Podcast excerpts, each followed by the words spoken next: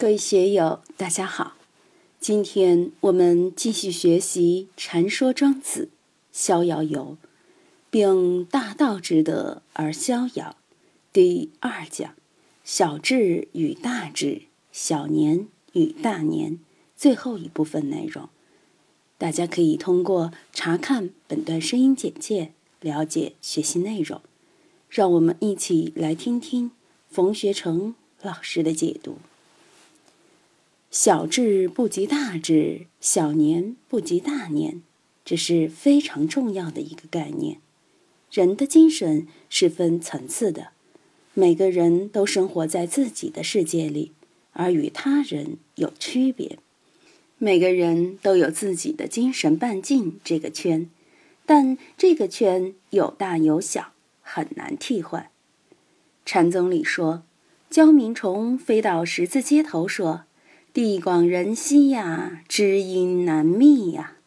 因为焦明虫也就细菌那么大，哪怕到了天河广场，人山人海的，他到那里还是叫地广人稀，知音者少。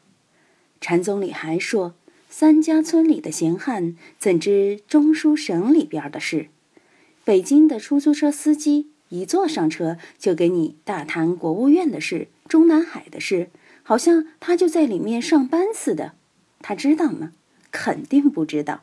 这是小智不及大智，小孩子的精神世界和成年人的思想内容绝对不一样。打工者的思想内容和当老板的装的内容不一样，当县官的和当宰相的装的内容不一样。因为县官也就治百里，而宰相是治天下。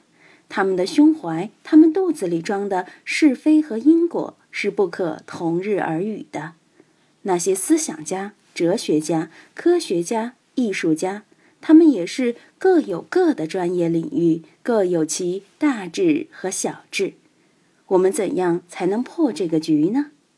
大鹏可以飞九万里，从北冥到南冥，是大智；条与学究只不过飞个一两丈。是小智，当然小智就不及大智。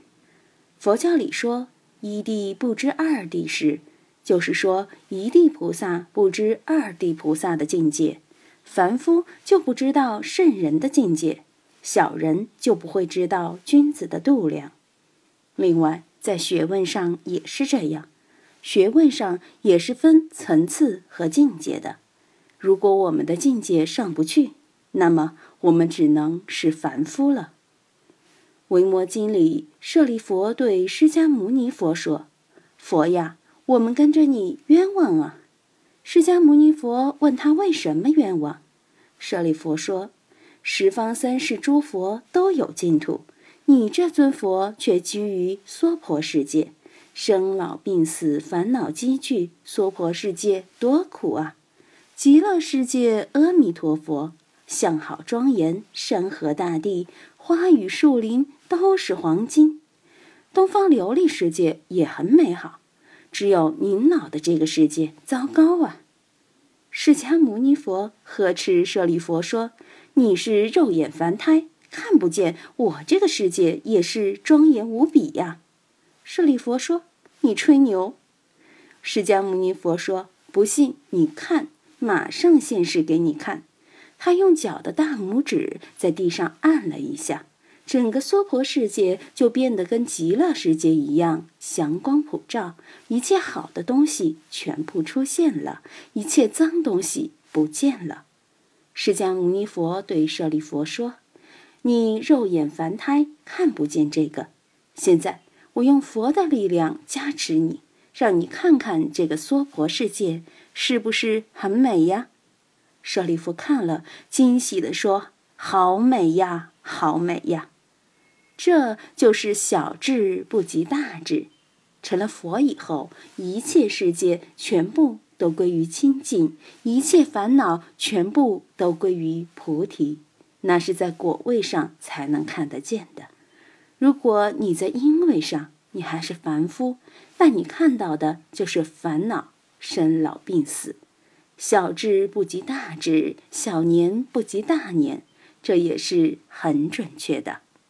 昔已知其然也。凭什么知道这个呢？蘑菇的寿命是很短的。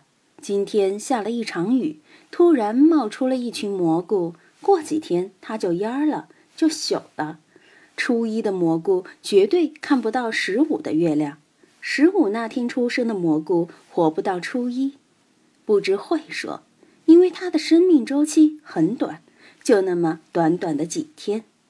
灰菇不知春秋，灰菇是蝉的一种，它们的生命周期也就是几个月。灰菇不知春秋，此类昆虫若是春天出生的，绝活不过秋天。若是秋天出生的，绝活不过春天，所以它没有完整的年的概念，他们的世界就限定在他们所能认知的那么一个小小的因缘内，这就是小年啊。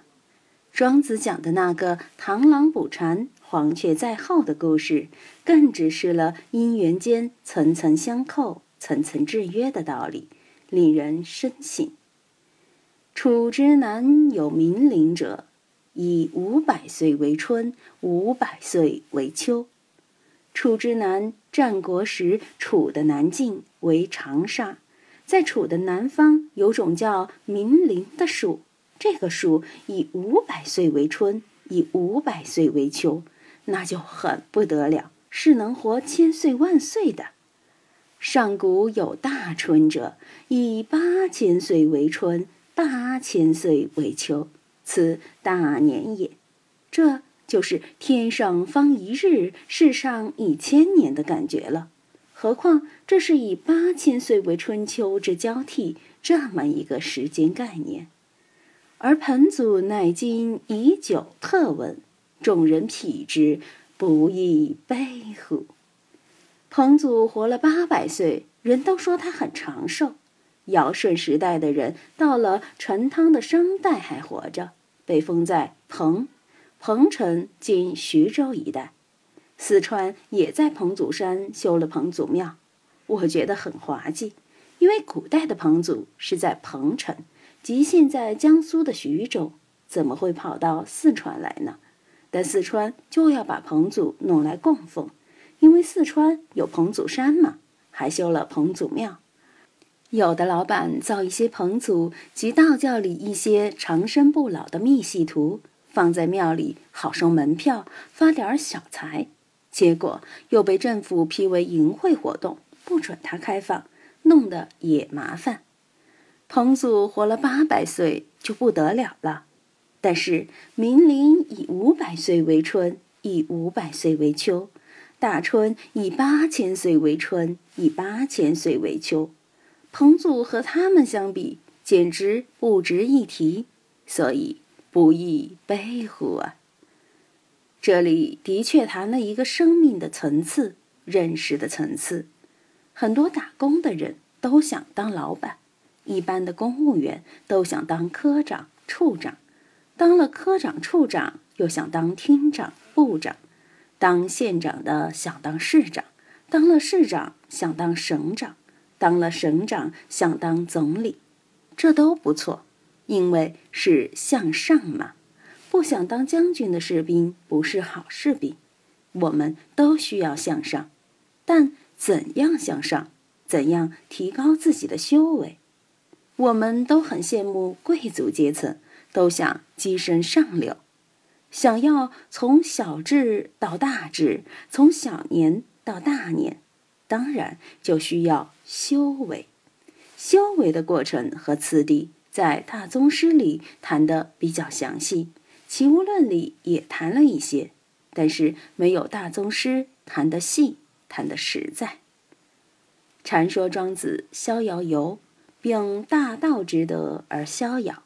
第二讲，小智与大智，小年与大年，到这里就结束了。欢迎大家在评论中分享所思所得。我是万万，我在成都龙江书院为您读书。